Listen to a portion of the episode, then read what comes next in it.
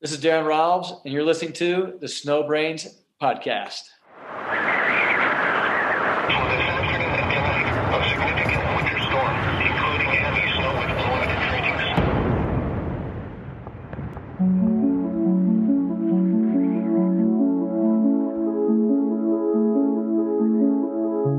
Hello, and welcome to the SnowBrains podcast, where it's my job to interview the most intelligent people in the snow sports industry and pass their fascinating knowledge onto you, our listeners. I'm your host, Miles Clark. I'm a professional free skier, a professional mountain guide, a UC Berkeley molecular cell biology graduate, the founder and CEO of Snowbrains. And when I started skiing at age 18, I moved to Bend, Oregon, bought a pair of Nordica rear entry boots and 201 centimeter long, 68 millimeter wide K2 FX Extreme skis, and learned how to powder ski from an old woman on a pair of Atomic Powder Plus fatties. She told me heels down, toes up. Mount Bachelor snowpack got as deep as 200 inches that season, and I was hooked for life. This episode of the Snowbrains podcast is brought to you by Ikon Pass.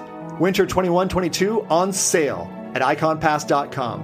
And the best price and the biggest savings of the 21 22 season are happening now. With pass options starting at only $3.99, claim your season of Stoke before prices go up on May 5th. Discover pass options at ikonpass.com. My guest today is four time Olympic skier Daron Rahlves. Daron was on the U.S. ski team from 1993 until the year 2010. He has 12 World Cup victories, 28 World Cup podiums, three World Championship wins, seven U.S. national titles. In 2008, he was the Winter X Games gold medalist for skier cross. He's the only American in the World Cup era to ever win the Super Bowl of skiing, the Hahnenkamm Downhill in Kitzbühel, Austria. Daron is also the only American to ever win the Super G in Kitzbühel. Daron saw seven podiums in only five years in Kitzbühel, which is unmatched in American history. Kitzbühel is just such a big deal. He has been to three Olympics as a ski racer and then one as a skier cross athlete.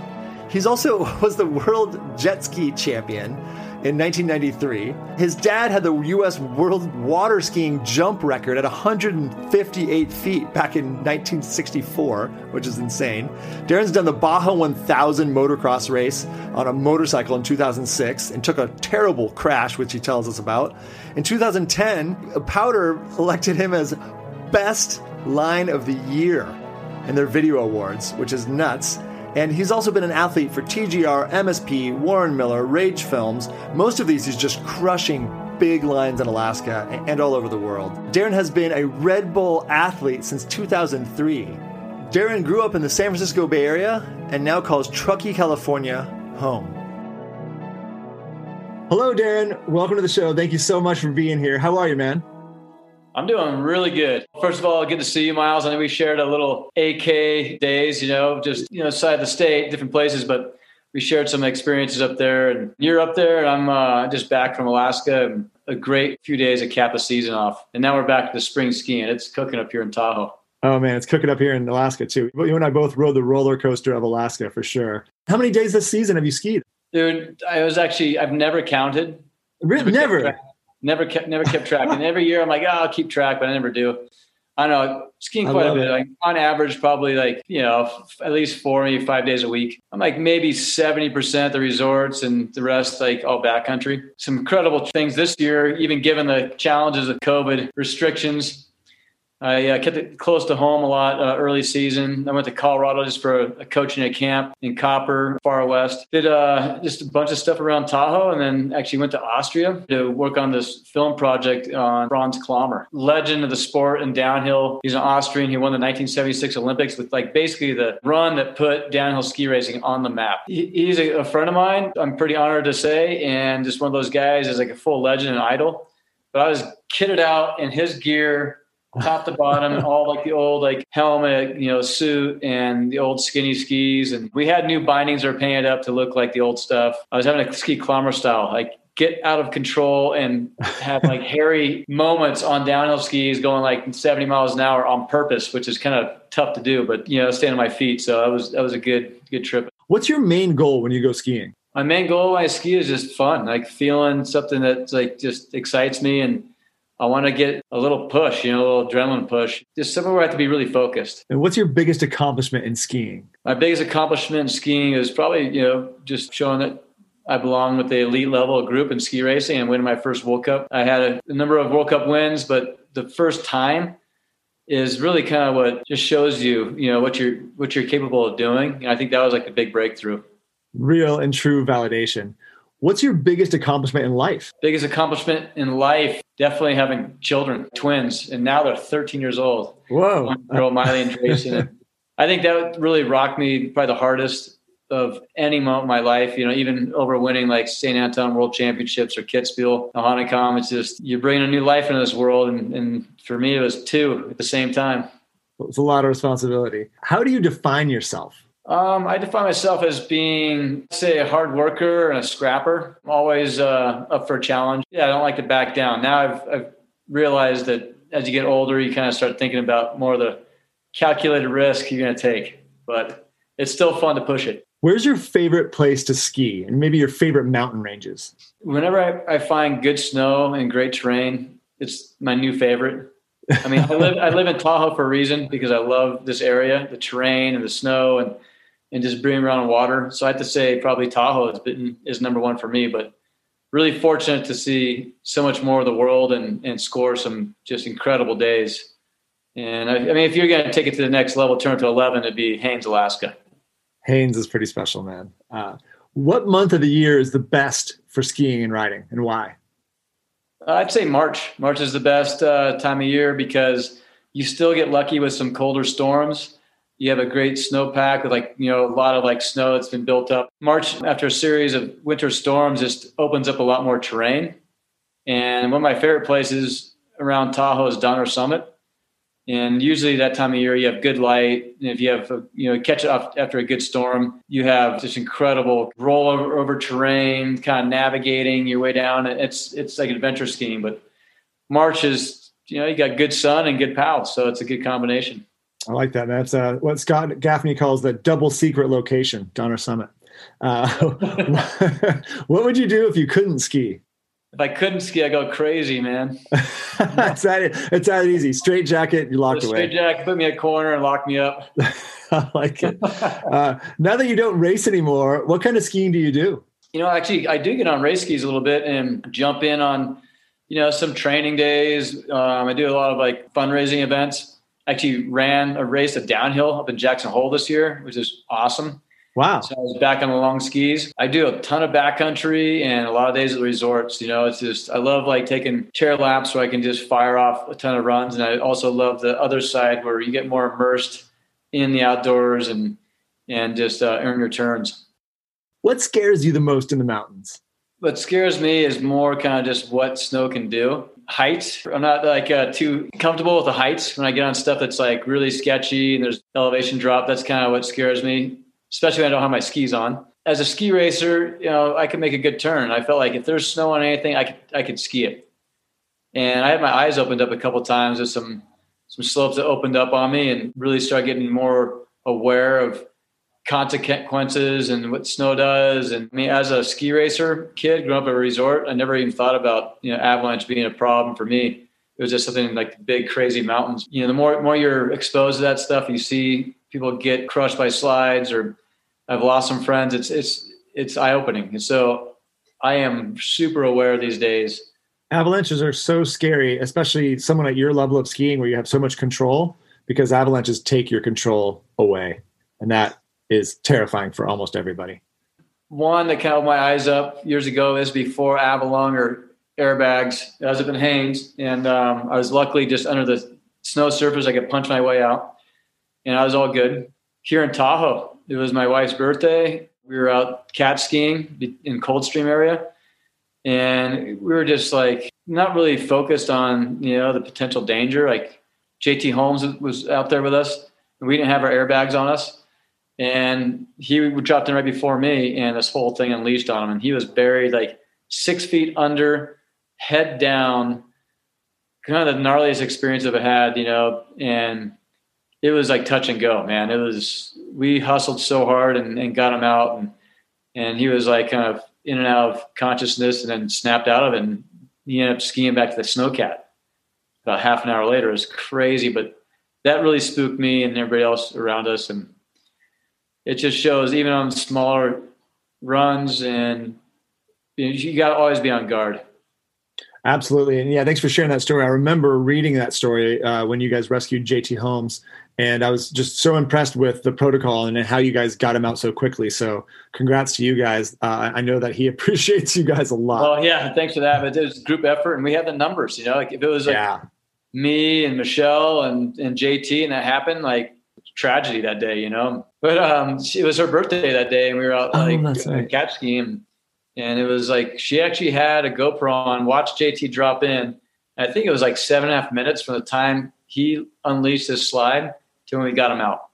And Very he was impressive in a, under a ton of snow, Miles. It was super scary. Like, his mom wrote me a really nice letter, you know, just thanking us for what we did, you know, and it's like, geez, I mean, it's, we do everything possible, you know, to get anybody out and, you know, with you and your friends, it's like that much heavier even more meaningful. Wow. Well, I'm so glad that it came out that way. But, uh, yeah, so that's that's the number one thing that scares me the most in the mountains is is you know potential for avalanche or avalanches. What's the scariest race course on earth and why? Oh, I mean, hands down, scariest race course is the Hahnenkamm in Kitzbühel. You know, there's just really high consequences there. It starts off like in your face, and it's so fun. It's my favorite race to run and I like it because of the amount of focus you need at the Streif. That's the name of the track. I'd walk up the first night on the race hill in the dark with no one else is around and kind of like almost speak to the mountain in a way and say, Hey, you know, I'm excited to be here. really looking forward to trying to come down and just ski as fast as I can, but like, please keep me safe. You know, have this talk with the mountain in a way, you know, it's like that in a way, if it could have a conversation with me, be great. But I was just leading this conversation. I got full respect, but I'm coming out here to own you. So help me, you know, keep me safe and help me go fast, you know. And I just felt like it was more of an intimate connection, and it was a way of just like dealing with the fear a little more. You're ripping down this mountain. You're about a minute and 40 seconds into it, and you jump off the Hausberg Kante into the traverse, and it's really demanding section of the race hill. I mean, you're you are tired. You're pretty tapped out at that point.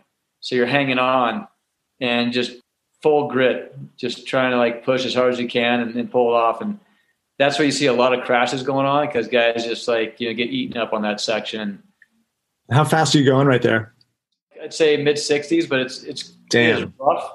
It's a blind kind of roll. It's like all stair stepped out. It's full blown ice. You're basically just like trying to keep elevation, keep moving, projecting yourself forward, but just touching down wherever you can. Like as soon as you touch down, you, oh, you try and like just lay into it, juice it really quick. So you keep that momentum moving forward and keep your elevation. And then you drop into the Zielschuss, which is going to the last jump, the finish, and speeds kick up there like mid 80s.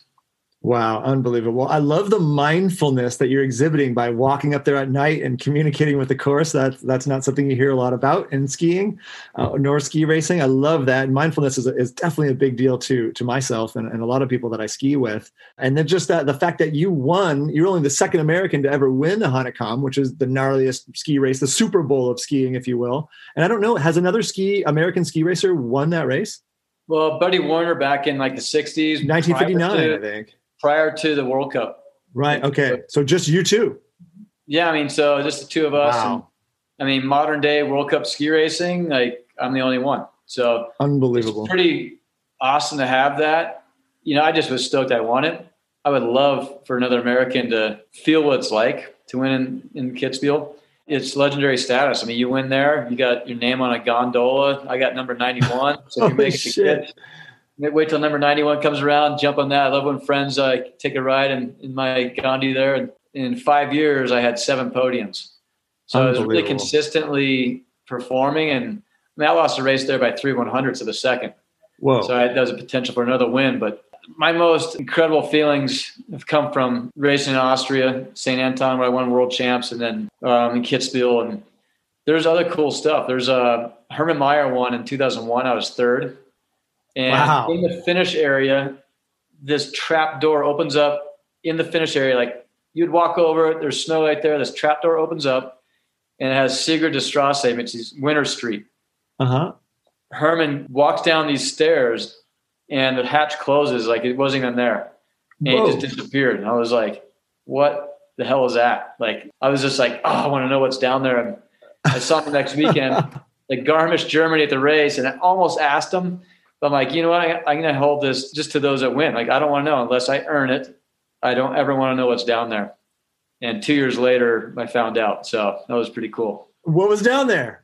Can't tell you, man. Oh. what I imagined was, uh, you know, the hottest uh, Austrian girls serving schnapps with all the legends of the sport high fiving you, and just like having the full on like legends, you know, the past winners there, just like gathering for a, a little bit, you know, just welcome to the club kind of thing. So a secret trap door at the end of the Hahnenkamm, the Super Bowl of skiing, only for the winner to enter, and then it shuts again, and only people that know what's in there are people who've won that Super Bowl race. Yep. That is intriguing. And what do you love most in the mountains? I just I love kind of just looking around the mountains and, and finding new terrain and something unique. I just I mean it's there's always something different. Obviously, when you have exceptional snow quality, that's what I love the most because you could ski. It helps you ski almost anything you want to ski, right? I just I just love being outdoors. Just thrive off off those experiences. What's the funniest accident you've had in the mountains?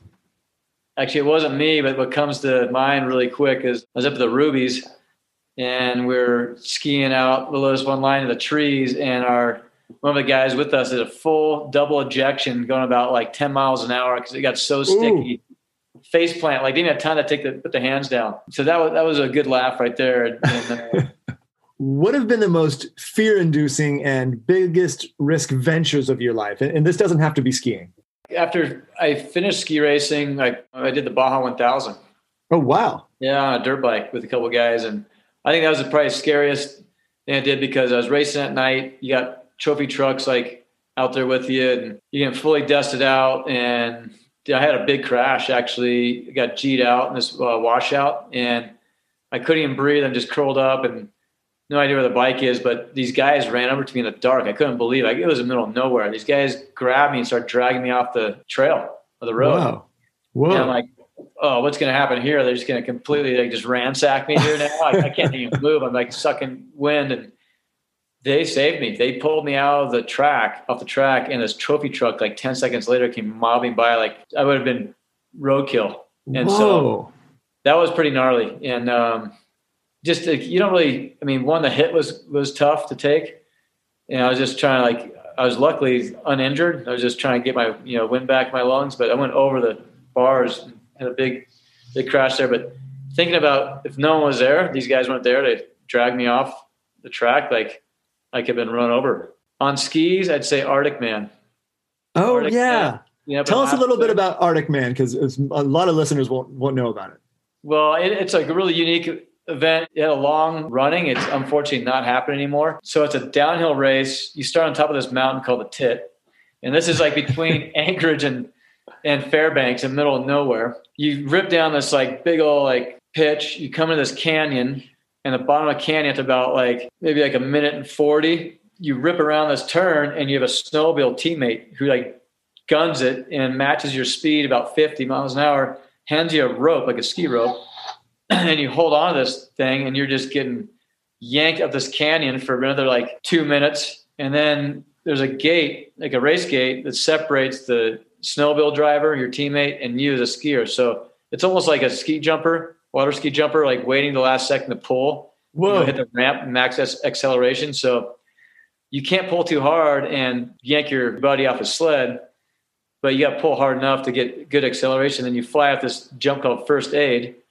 and you land and you have another 30 seconds to the finish line. So it's five and a half miles, start to finish, and my time was like four minutes. Like one year, like Marco Sullivan got under four minutes. Like, so that's like an average of 80 miles an hour in, in like Damn. over five and a half miles on skis. It's crazy. oh my god, that is crazy. But the the, the the gnarly thing is, if something happens, which guys do wreck, you're in the middle of nowhere. Like there's no hospital there. There's no helicopter on site. And so to me, that was probably the scariest like situation. Like having that much speed and, and taking some of that risk. And if something did go wrong, you you guys had to figure out quick. You know, it was like a team effort. And there was no medical staff on site to help you out. And the closest hospital is Fairbanks, three hour drive away. That's so gnarly, man. In that vein, uh, you know, I, I, always ask everybody this because I think it helps, you know, bring some awareness and some gravity to the situation. H- how many friends have you lost in the mountains? Too many. Yeah, I mean, I don't know. Just geez, just just here in Tahoe. I mean, got MC, and CR. And, I mean, wasn't here, but like Shane, you know, and mm-hmm. you got some big profile guys, but you also have a lot of other non pros, you know, that don't have the big names that that um, you know go down. But that's you know, it's it's just Kip Garre and his, his girlfriend Allison, you know, like that was Shockey just came back from Alaska and came straight down Tahoe and they went to go hit a line Eastern Sierras and both of them went down the same run and that's just you know it's tough I, mean, I saw them in the Cordova airport as they were headed down, and I was headed good. up. It was crazy, yeah. man. Kip was great. Yep. I mean, just you know, I mean, one's too many, right? And you know, even like some race kids, you know, just years ago, I gave this young up and coming race kid that was on the squad team and gave him a downhill suit. And that winter, he, he went on the backside of KT to drop into Alpine and, and with his friend, and they both got buried in one of the you know the gullies. And U.S. ski team lost two guys a couple years ago outside of Sölden Austria, and goes back to like if you're a good skier, you feel like you can ski anything, but you got to be really aware of snow conditions and terrain traps. Absolutely, and and and so avalanches are often where we lose friends in the mountains. And how many avalanches have you been in? I've been in like two serious avalanches one, I, I mean, I, I, was never buried and waiting for somebody to dig me out. But with the airbag, that really helped me out that one time.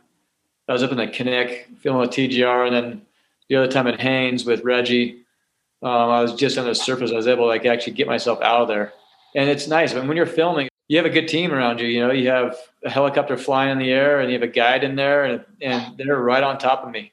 Like as soon as I could hear him, like I was under the snow, I could hear the heli like over the top of me. I'm banging out trying to get my head free and and uh, you know get an arm up just show them where I was at. And I mean, if you're around a good group of well educated and, and strong skiers, I wouldn't say you take more risk, but you feel a lot more comfortable. Every, everybody makes mistakes. It's just trying to minimize those mistakes. And if you do make a mistake, it's it's nice to be in a position to help somebody or get helped. Have you ever been hurt while skiing? Uh, unfortunately, yeah, getting hurt sucks. That's part of the game. And man, I had a run of hip dislocations. Ooh, six. Just getting no. six times. No. And it was brutal. It's it's like a, a pain you do not want to experience.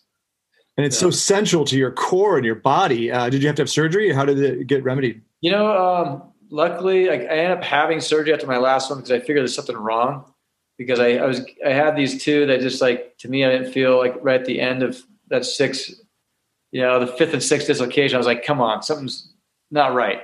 Right. But um, I had three from between '98 and 2002, New Zealand and Norway, then Squaw.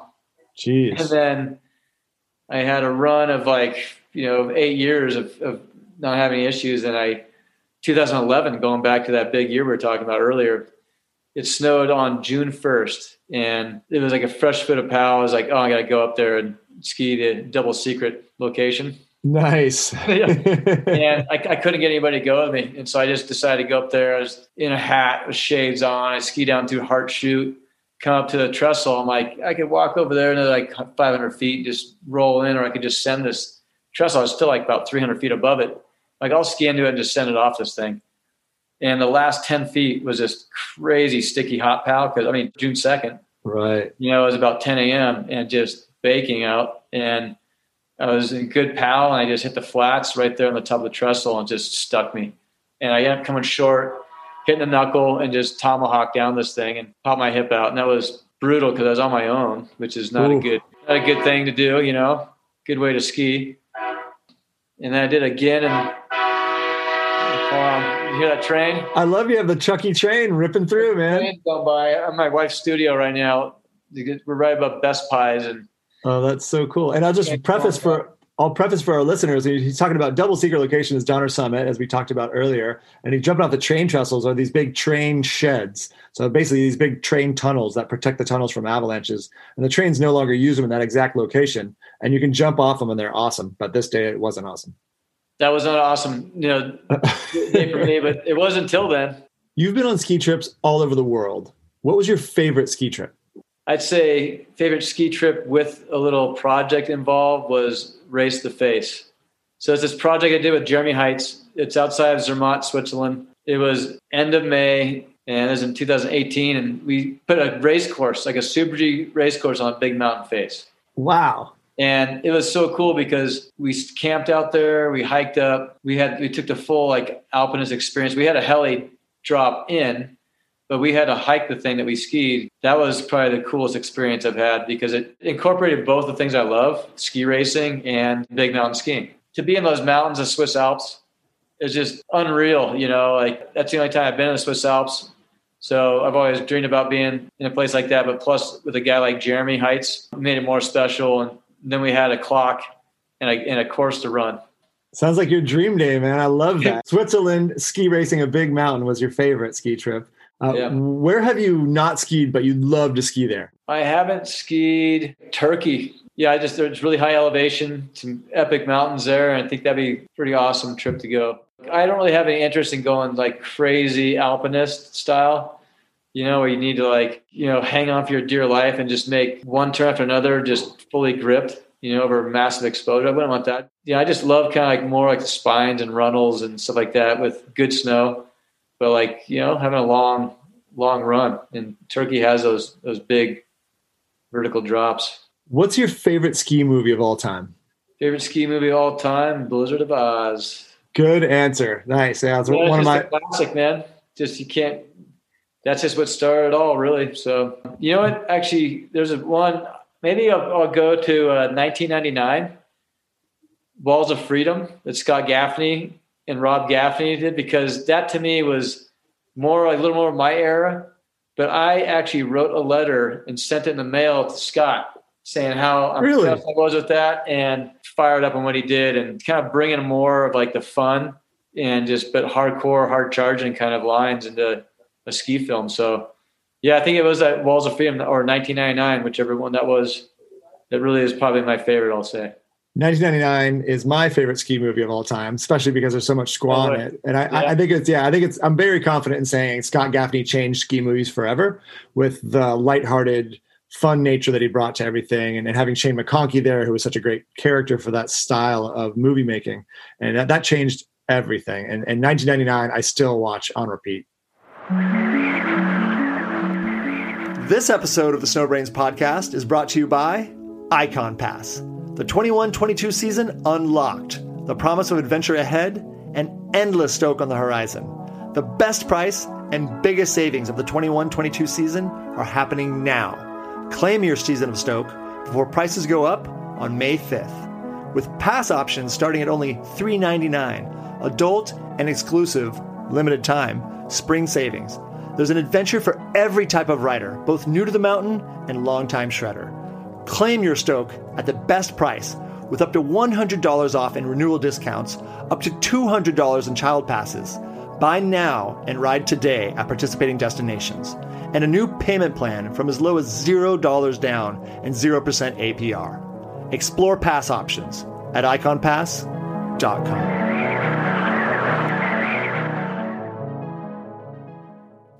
What challenges you the most intellectually on a daily basis? Uh, my wife, yeah. I heard her. I love that. yeah, yeah.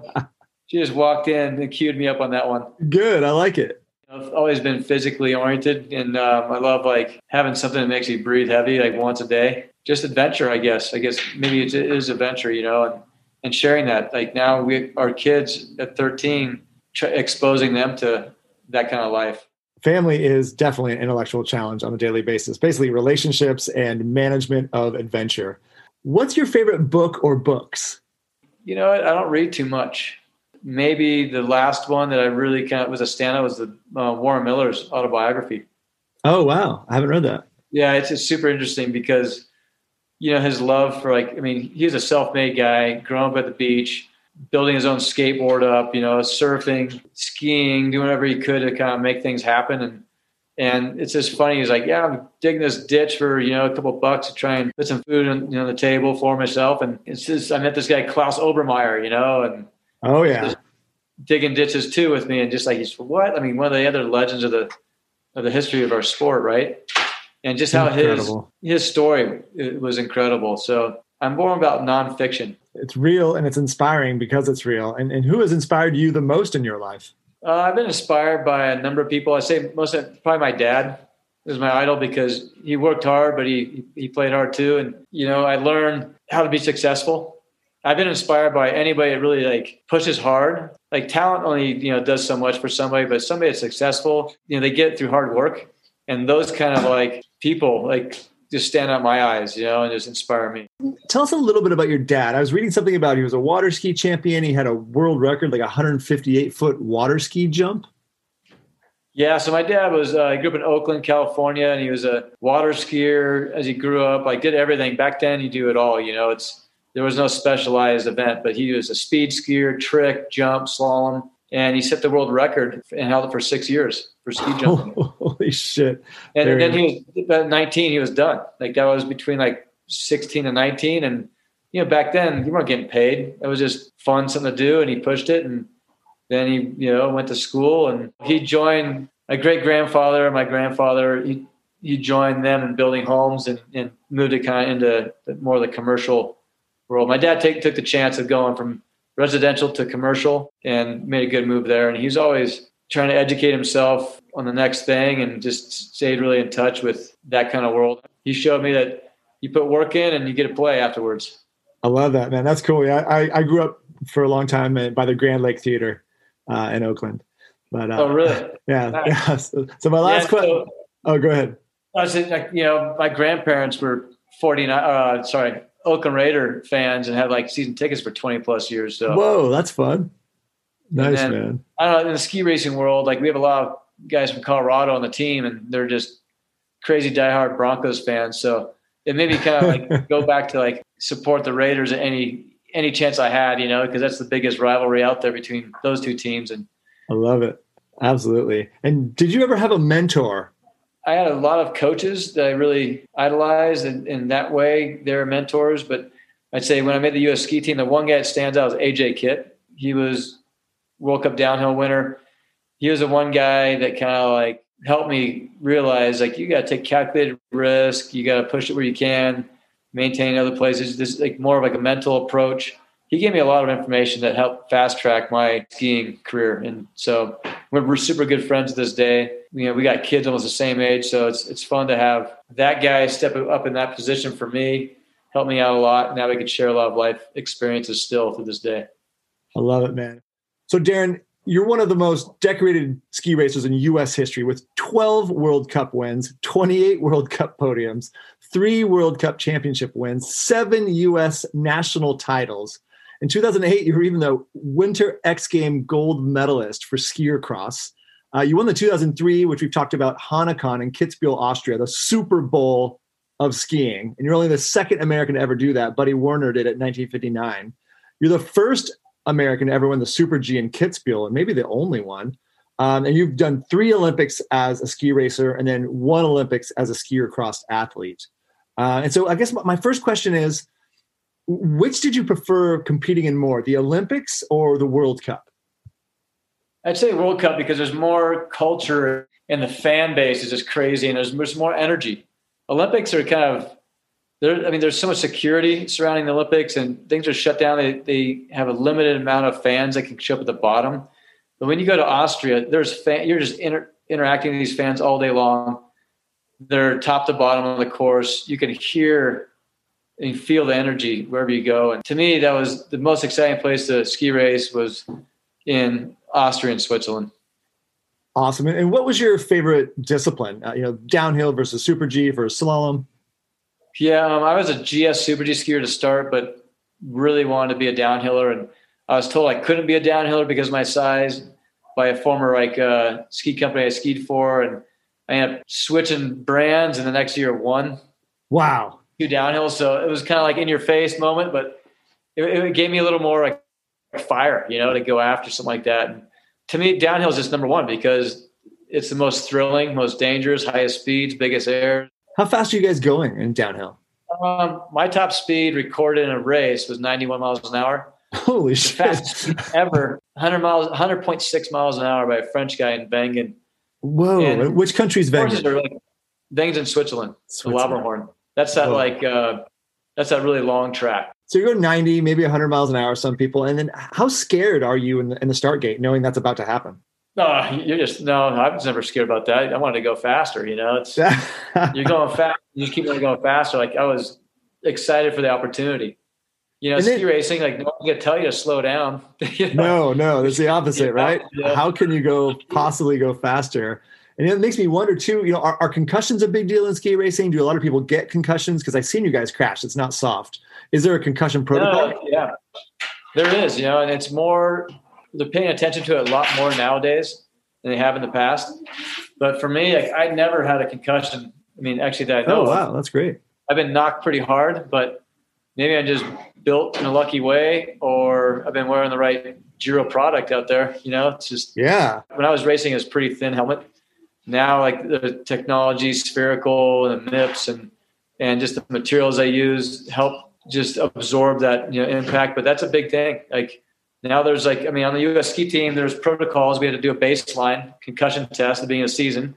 And if you did get rocked pretty hard, they would go through that testing procedure to see, you know, how far off you were. And, you know, it's just, I mean, it's a shame. Like this year, Keely Cashman, she was, she's a Tahoe squad girl and got 17th, 16th, and then 10th in these uh, these World Cup races in Val d'Isere, and then she went training with the U.S. team in Garmisch, Germany, and it had some fluke little thing like her skis caught, and she went down and wrecked pretty hard, and but she was out all season because of a concussion. So brain injuries are probably the scariest thing out there, you know, um, the skiing. I mean, you could break a leg or arm, whatever, and um, heal up, or tear some ligaments and heal up, but the the head is something you got to be really careful with. It's scary, man. And how grueling are these races? You know, I've heard talk of lactic acid building buildup being so big at the bottom of a downhill race that you, you're almost feel like you need to throw up. You know, have you have you experienced anything like that? We did a lot of testing with that stuff, like heart rate and lactic acid buildup. Um, you learn like a, a warm up, like a good preparation when you do max out, not for too long, but you max out and get the blood flowing. That helps process that when you really kind of like step it up in a race scenario. But you know, I I train harder than I ever had a race. I mean, I maxed out in training, physical training, where I knew I would never touch that that level in a ski race. So I had like that reserve physically, but also that mental like belief in like in myself to just keep pushing. And for sure, you're fighting for wind, you know, and your legs are just on fire. Just we call it stumping out. You know, if you have no legs left and you see guys just wilt, you know, just fall over. in a turn or some train, they just stumped out and they just right. had nothing left. Hit the but wall. I never had that, and I think it was because the way I trained. Solid training, man. And you know, I think people are curious: how do ski racers make money? Is there a good system in place? Are they making any money? It's like most sports, like most individual sports. Like the top athletes are making a lot of money, mm-hmm. and a lot of money. Like I mean, it's nothing to do like doesn't compare to like the big stick and ball sports or golf by any means but if you're top three in the world like consistently you're definitely making over a million bucks and it trickles down pretty fast. Like maybe if you're top 30 in the world i don't know 200 grand or something i mean you got to be really consistent win a lot of races. Like so our main sponsor would be on our helmet. For me it's red bull. That's like the main sponsor. And then the endorsements you have with equipment sponsors Olympic years are big because you get a lot of other like non-endemic or out of industry sponsors. So I had I had like 24 hour fitness, or wheat bread deals like with McDonald's. And like I'm not a you know heavy McDonald's eater, but they had this passport to play where they brought physical conditioning and awareness to like inner city schools. So I went to Chicago and went to this elementary school and, and did this whole thing on like just you know physical activity, where some of these kids couldn't kick a soccer ball. They're so uncoordinated, didn't even have the strength. So to me, it was like McDonald's initiative to like really combat like you know obesity and just lack of like physical activity for for youth. Like they tried to like make that big difference you know there. So and then you get a paid base retainer and then companies will have like a bonus schedule. So basically incentive like you know the faster you ski the more you make. And obviously when you're top three in the world uh, or on world cup races like you're making some good money but it'll trickle down and even like there's some companies with lower level athletes that are just trying to bust in the top 30 you, you can get paid for like a one World Cup point if you if you finish thirtieth. It's not much, but it's you know a way to you know put some more money in the bank. It's it's definitely attainable. Like if you're skiing fast, I was never really worried about. I mean, it was nice knowing I was getting paid, but I wasn't going out there to, to ski fast to make money. I was going to ski fast to kick ass and know that I was one of the best in the world. And then all that other, you know, like the money comes in play. And I had an agent I was just going to say, it sounds like sponsorship is key. So you, there's got to be agents involved. Yeah. So I mean, I mean, as an athlete, you don't have resources to reach out to these big global or time or time. Mm-hmm. And so, like, I hired an agent that was, uh, you know, did a great job for me as far as structuring my contracts, getting you know um, lined up with other other brands, and I didn't have to do that dirty work. And I want to have a good relationship, say with Atomic, where I built a relationship with the engineers, you know, the product design team, just the race director and my ski tech. And I went out to like battle about like, you know, money and this and that. Like I had somebody else do that for me. And they make some money off of that too. You know, it's incentive for them. Like Perfect. typically it's 20%. Like it's a big chunk, but 20% an agent will take out of a big sponsorship deal. And I was able to work it down to like 12.5% for all ski industry deals, but like 20% for like the the bigger, you know, out of uh, ski industry brands. The, the non-endemics that makes sense. Thank you for all that. And I'm so curious about what ski racers can do as far as tricks on skis. And I was wondering, do you, can, can what what tricks can you do on skis? Have you ever done tricks on skis? Sure, I can get I can get grabbing here and there. yeah. I, I could do a three. You know, it depends on like the jump. Like, and I'm not gonna like just completely like go for something that's like high consequence. But I've done backflips. I've done threes.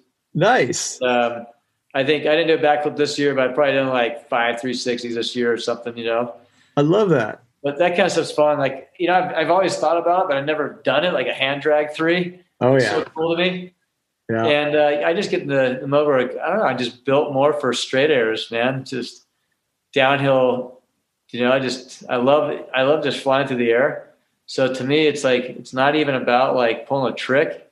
It's about just having that weightless feeling. To me, actually, the best stuff jumping to me is find like a gap or transfer or like a sweet tranny to land into. You know, I'm not just looking to drop off something and land, you know, the same kind of pitch like a cliff drop. Those are I'm still doing those. I enjoy that, but I'd rather find ways I can like, you know, just send it to like a, a tranny out there. And I had a, a really fun day in a silver belt gully at Sugar Bowl, or a couple fun days where I was like much inspect it like a downhill track and and just like map it out and figure out okay off that where can I land up you know what kind of land on that's gonna be a nice tranny and I end up like putting these sections together and did full top to bottom runs where like a minute 30 of like all these like hips to like blind just errors and that to me is is really fun and it could be something small and land on like a little mini kind of like like almost like a size of a curb, like little tranny or it could be something bigger where I need a bigger transition to, I mean, find. I feel like you're just describing skier cross to me. And that's so interesting because you made the transition from being a World Cup Olympic ski racer to being a you know World Cup uh, Olympic skier cross skier. And in 2010, you were in the Winter Olympics in Vancouver, Canada. And so I'm kind of curious, you know, the way you're talking about it, I could see this, there's some passion there. How did that skier cross transition from ski racer to skier cross happen for you? Well, you know, it was it was not an easy move from the World Cup. I was having a ton of fun skiing the best races or racetracks in the world, and you know, having a lot of support doing it. But I wanted to step away because it was time. Like Michelle, I want to have a family. It was like something that I was ready for the next step in life, and but I needed something to focus on. and it, it, was perfect timing. Like a couple of like back to Reggie and Zach, Chris, like those guys are running ski cross X Games, and I was like, that'd be fun to do. It's like moto on skis. I ride dirt bikes, I ski. Like you just said, you know, I'm trying to hunt down jumps to like good transitions and all that. But like ski cross had that, and X Games was like the number one uh, venue, you know, a long and you, track. And you won an X Games gold in 2010, which is awesome. Continue. 2008. Oh, 2008. Yeah. Um, so I went into my first. There's actually uh, it's called the 48 straight. Like uh, there's a 40, there's a pro tour of ski and snowboard, border cross, ski cross. They had half pipe there too, so it was really cool. This guy Kip Nelson from Sun Valley. He's actually the chairman of the U.S. Ski and Snowboard Association, but but he was a really successful guy and bankrolled this like tour where you had like the Wailers, Michael Franti playing. We had nice. pipe going off, men and women, ski cross, border cross. It was awesome, like festival style um, series. And we did Sun Valley, Breck, Aspen, Squaw. I got into it that way. Like I was a, pretty much the fastest qualifier every event, but I'd stack in the finals. I had a shitty start. I'd be like just behind all these guys and try and push too hard going into corners and get boxed out. And, and same thing for X Games. In the finals, I got boxed out and skied over some guys' skis and went down. That was, it was an easy crash, but I was out. You know, there's a lot going on. It's not Absolutely. only how fast you got to ski yourself and pick the best line, but you have to have plan B and plan C, and you have to get to know your competitors. You got to pick a start be mindful of where the other guys are gonna be lining up because there's like the French team; those guys are nasty, man. They they would try like you know, two of those guys in the finals. They're trying to gang up on the fastest guy, and they had they were incredible fast starters, like quick twitch muscles, and just smoked me out of the start and boxed me out, and I can't go anywhere, right? But I so the next year I learned how to. I put some time into technique and training actually for starts and and won X Games and then it's like all of a sudden now it's like a new sport in the Olympics. So I'm like, I don't want to go back to the Olympics. Like I'm fun just doing X Games and this, this pro tour. But then I was figuring like, you know, how cool would be to debut a new sport first time and have a chance of, you know, being at the top. And one thing I fell short on was Olympic medal. So I went to a few World Cups. I did like a really small run of World Cups just to qualify legitimately and, and, get my spot. I was in Austria next to Kitzbühel at St. Johann and, and got second in that World Cup there, ski cross. It was a night ski cross, super rowdy one. It was awesome event. And I went from fourth in the final up to second. So it's kind of fun to nice. You're battling side to side, making moves on guys. Like that's the best kind of way to win ski cross, by the way, or border cross. Go from the back of the pack to the front. I like that. That's good you're advice. Just, you're making the moves and you're owning those guys out there. And uh, guy that I love hanging out with, Nate Holland, here in Tahoe. He was notorious for like having a shitty start, but he would just motor through the pack. In X Games, he pulled out so many wins by doing that, and it just I studied all that stuff, you know, and so to me, it was like a natural progression from racing because it had racing elements. It had stuff I loved, you know, ski terrain and it was like that moto style event. And then I think that obviously flowed into your Rahlves' Banzai tour. Uh, and I don't even know how to describe it. So could could you tell us what was the Rahlves' Banzai tour and why was it different? Yeah, well, that to me was was really cool to be part of, and going back to it's like a natural ski cross, you know, head to head race where it was all natural terrain. There was nothing on a groom run, and to me, I just wanted to see who was the fastest top to bottom at a ski resort. And when you have an off piste kind of venue with a ton of terrain, it's choppy and it's rough, you have to have some skills and you got to be willing to, to push it. And you're around others that, that uh, uh, can affect your outcome. But, you know, we had it at Kirkwood, Alpine, Squaw, and Sugar Bowl, like big years. We had four events and I just wanted to showcase like the sport of, you know, it was kind of going back to that 48 straight. Like I wanted to have a more, more of like a full encompassing event, men and women, ski, snowboard, bring them all together, have a blast, you know, learn from each other, like have others feel uncomfortable and learn something out there. And yeah. I tell you, Miles, like it was, I saw progression from all the athletes, you know, getting better and stronger. There's great connections that we made, and it's still close to my heart. It, it, it was sad to see it end, but um, you know, it was a good six year run, and I think it was just one of the ultimate rootsy kind of hardcore events. It was very rootsy. It was very hardcore. It was amazing to watch. The videos were incredible. I mean, he described it, but it's basically big mountain skiing, almost Chinese downhill, but with gates and then you're I think it was you know you go four at a time. So you're just going down the mountain, natural mountain, moguls, whatever it was. You had to get around these gates. Whoever got to the bottom first won. And my understanding was if you made it to the finals, they would race against you. And did anybody ever beat you, Daron?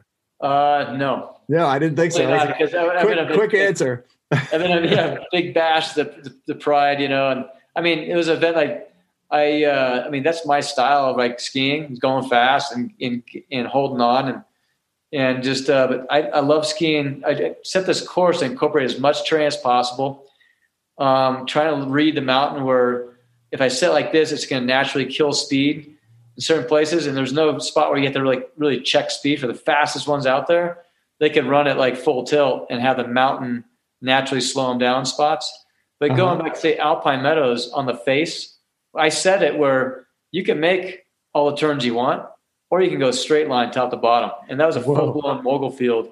Whoa. And there's in the finals, there were some guys and girls that were just all out straight line. And wow, it ended up being, you know, uh, some pretty exciting skiing. And, and uh, you, you, take the chance to kind of like throw it down and it comes back to bite you sometimes. But that to me, yeah, it was just the most exciting thing to do. And I remember like growing up for me, we didn't have any parks or man-made jumps is all natural terrain and we just see who can go down the mountain faster. So it's kind of like a throwback to like what i loved as a kid. I've been in tahoe for uh, 19 seasons now you know at squan one season at kirkwood.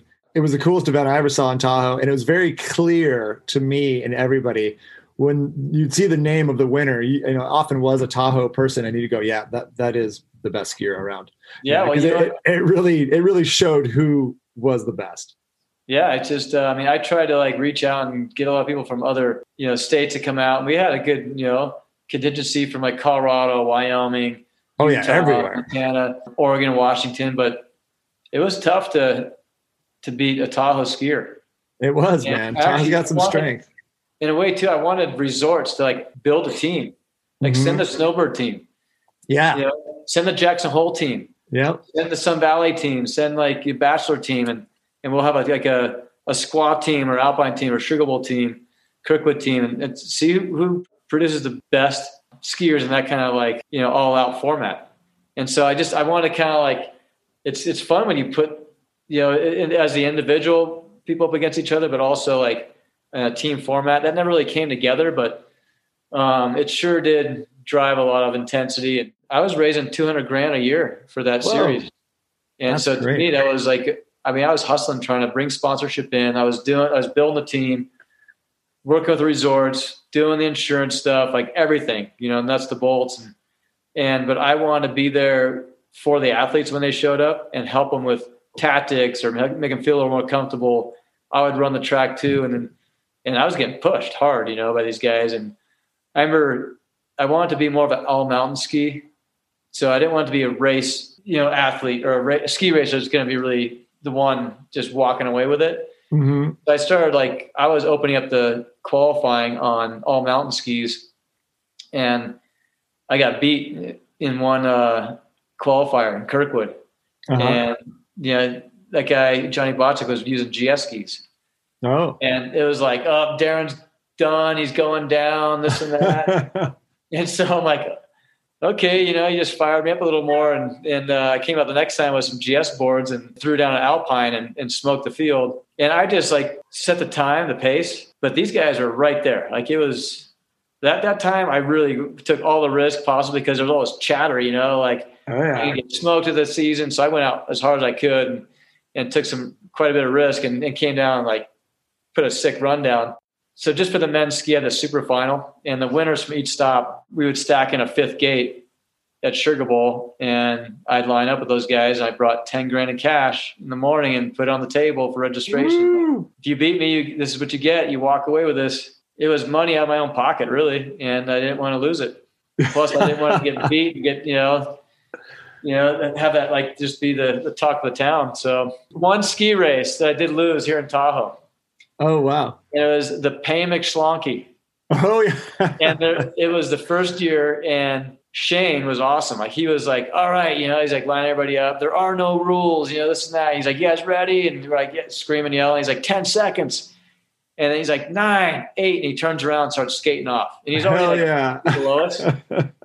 Dude, and it was just the full like everybody's tugging on each other and, and battling to get down the mountain. And I got behind Shane, and I, I couldn't get close enough to get in the draft. But I was like 30 feet back from him on snowblades. On snowblades, yeah. yeah. like jamming down that like right past the bottom of the headwall chair and get on the mountain run. And there's a race to Dave's Deli. Okay. And Uncle Lee's on the mic, and he's just like railing me because I got beat by Shane. That was like the gnarliest like leg burn I ever had because those little snowblades. I could not keep those things from just oh man they're just you know just quivering my legs are quivering trying to hold those things and keep them under control and shane was in this funny little tuck. He had his knees together in this little crouch tuck and he i saw his feet and they were so quiet and smooth. I'm like and i'm like all over the place. I can't keep my my feet under control. I'm trying all these different like positions trying to like figure it out and lock it in but i think my legs are too tired to, to hold like you know the skis under control. And shane beats me and I was like, okay, I don't want to have that feeling again here in Tahoe. So that was the incentive for Banzai. I love it. I love that backside. I did the pain McShlonkey once too with very little clothing on, and I fell a lot. It was embarrassing. I was nowhere near the top of the pack. It was ugly. Uh, but speaking of Shane McConkey, a fellow Red Bull athlete, uh, you know, I'm really curious. What's it like to be sponsored by Red Bull? What are the perks? I uh, you know why is it awesome? Well, Red Bull in my eyes is like the leader of the pack, you know, in all action sports for a, a sponsor. I was a true like, you know, just user. I uh, nice. it wasn't like I just you know joined the team and started drinking after that. But Shane, just watching what he did, it was crazy, and he was like the first North American athlete, I think. And they're oh, wow. doing tests in certain areas in Humpty's, this old bar across from Safeway there in in Tahoe City. They were like, you know, these Red Bulls, and everybody's drinking Red Bull vodkas, or you know, mixing some Jaeger with it. And but it's also uh-huh. this energy drink, and it's an Austrian brand. And I was sponsored by Atomic, an Austrian ski brand, and to me that was the really exciting this product and brand to be involved with. And my agent, going back to my agent, he had some relationships with Red Bull and, and worked a deal out, and but they wouldn't give me the helmet. They're like, "We'll give him a uh, water bottle to like just have it at the uh, press conferences, media, all that stuff. And whenever he's training, he can use this. And and but it's like they're like, okay, we want to make the, make the next step though and be rocking this like Red Bull helmet. And like, well, we're not interested in ski racing, but huh. we'll make a deal. If he wins Kitzbühel, the Hahnenkamm, we'll do it. No next shit. Year, next year I did it. So oh, they they they stuck with the word. yeah, no. Wow, I love that story. You know, which was crazy is I think what they liked about me, like I used to race jet skis, I ride dirt bikes. I wasn't just a normal ski racer, just pounding out the weights in the gym and just doing the being the robot that most of those Austrians were. And the Austrian guys were were trying to like get connected with the brand, like Hermann Maier, Stephan Eberharter are the best guys in the world right there, right then. Uh-huh. They couldn't land, you know, or get Red Bull interested in, in supporting them. So they were shocked that I had it. I showed up and Solden Austria, had the Red Bull helmet and they were kind of giving me shit. And I was like, I mean, I got to show these guys, you know, that, that there's a reason why Red Bulls picked me of anybody else. And I didn't have a great race in Solden, but we got to Beaver Creek. All the Austrian guys from Red Bull showed up. All the American, U.S. guys showed up, and I came out and I won. Yes, home turf, just owned it in Birds of Prey. Nice. First year rocking, you know, rocking the uh, Red Bull colors, and and it just it went off from there. So I, I kind of I needed to do that for myself, like to show that I was worthy. Yeah, because you know I had a lot of like doubters, especially the you know the other athletes that were better than me and ranked better than me. Yeah, I stepped up, and then they came to me saying, "Hey, okay, we want we want you to come over to Austria, go through our entire." physical testing protocols and they put me on a crazy program uh, you know like a physical training program I couldn't even keep up with. Like I wow. had to like back off on it. Wow. But that it, it, was a game changer for me. Like it showed me like what I should be doing, and I worked really hard to get. It took me two years to actually be able to handle this program that they gave me. And then they said, "What else can we do to help your your performance, you know, like make you be more comfortable over here in Austria. I was like, well, I was hanging out Washougal at this pro motocross race with Ricky Carmichael and his his RV, and how about like a an RV or something like that, like that is my tour bus for the season. Ooh. And they end up like hooking me up with this. It was called Beat the Street. It's a black bus. He's getting this is like a German company that supplied like I mean Megadeth, Black Sabbath, and whatever. Like for years, you know, all these like top notch, like big heavy bands and I had this. I had a driver. I had this bus completely decked out. It was my sanctuary in a way. I could get away from like all the hype and the craziness on race day. That's huge. I had food in there. The driver was a chef, so wow. he cooked for me. I had a spin bike in there. I'd be able to spin and kind of like warm up or like recover. I had a TV where I could watch like all the you know the video, the tapes, but I'd be rocking 99, you know, yeah, film there to get me fired up for the race. and it was just the next level. So I had that for three seasons. And then I had a deal with Audi where I had my own sick like RS6. Nice. I could rip around it and Ooh. my driver would get the bus to the next, you know, next venue and I'd roll up and then have my home on wheels right there. And they, they just go above and beyond. It's not just wearing the helmet and, and getting free product and, and um, getting paid to represent the brand as well as you can. But it was like they're trying to make you into the best athlete possible with bringing the the mental aspects there with sports psychologists and the uh, the training. If I got hurt, which I got hurt in this big crash in Adelboden in Switzerland, right in the middle of the season, as a world championship year, right before Wengen and Kitzbühel, under like it was like the heaviest, you know, like most focused time of the year. And they got me tied in with like this witch doctor in Salzburg that worked on like the top soccer players, tennis players over there. Dude, he brought this like crazy stick out and started prodding me with a stick, and it was like his weird magical stick. He's like a wizard. And I tell you, like, I, I couldn't even stand on my leg. It was a soft tissue injury, nothing broken, but I couldn't even stand on my leg. And in like three days, I was able to ski. Weird. And it was kind of, it took me still about a week and a half to get 100%. But it went from like I'm done for the year to working with this guy that like only a few people know, opening up the energy pathways, like doing all that stuff that's like kind of hocus pocus shit in a way. But I believe I, am going to try everything I can. Right. Right. On in, in I would say in parameters. Like I never doped. I never did any of that stuff where it was it had any illegal performance enhancing drugs which you know is like to me, I just want to be clean, and I knew I could do it without having any other illegal kind of measures. But I was willing to work as hard as I could, you know, on any like uh, physical training or physical therapy or eating like you know just really good foods and and treat my body right. And that to me was like the most important thing. I love it, man. It's clear that Red Bull is extremely supportive, uh, and, and you know, just it's so important to them to make sure that their athletes are performing, not just performing, but are recovering, performing, and training at their highest level. And I'm so glad that that was a benefit to you. Daron, you're getting older now. If I understand, you're about 47 years old, and uh, so you know our bodies are changing at this old. I'm 42. I know this is a fact. Uh, I'm dealing with some back pain and sciatica right now. You know, after just sitting around too much in Alaska, and so I'm just curious, you know, what did 30 years of ski racing do to your body and what are you doing now to stay in great shape?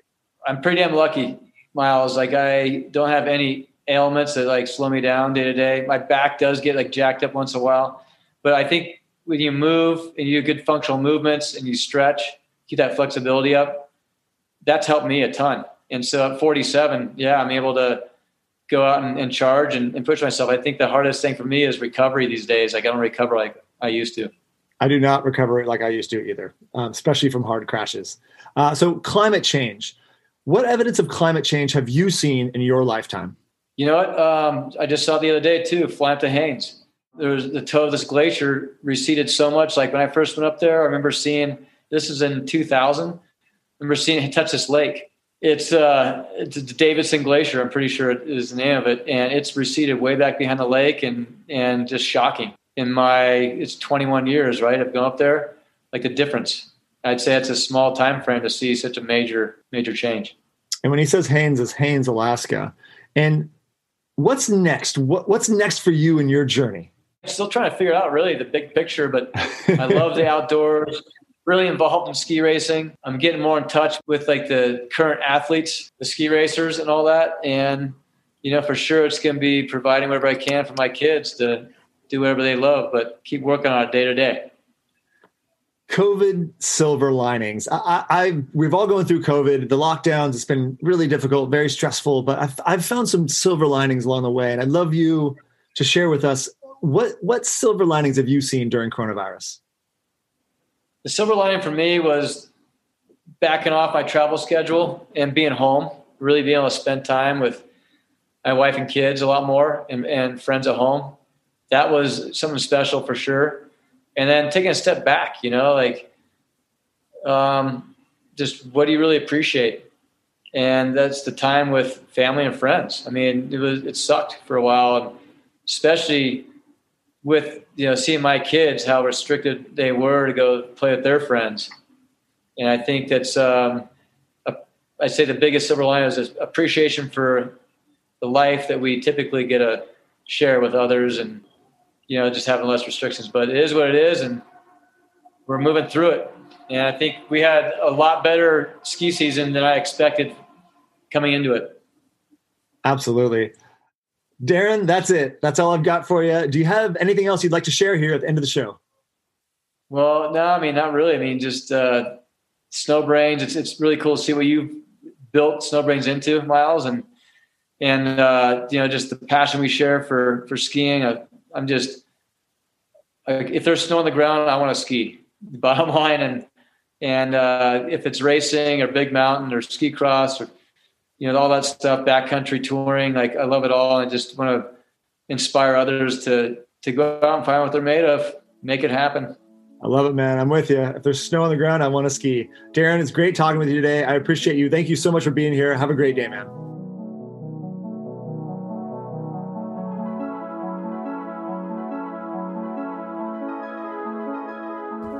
Thank you so much for listening to the SnowBrains podcast. If you liked this podcast, please share with your friends and family, and please subscribe. To find out more about SnowBrains, please visit us at snowbrains.com. You can also find us on Instagram, Twitter, and Facebook at SnowBrains. This episode of the SnowBrains podcast is brought to you by Ikon Pass. Unlocking access to more than 40 unique Ikon Pass destinations from the second you score your pass and stake your claim to the 21 22 season, we've got an entire season of sweet stuff to look forward to. Own the season, own the stories, own the stoke. Prices go up May 5th. Buy now for 21 22 at ikonpass.com. This episode was edited by Robert Wilkinson. The music was done by Chad Crouch. I'm your host, producer, and creator, Miles Clark.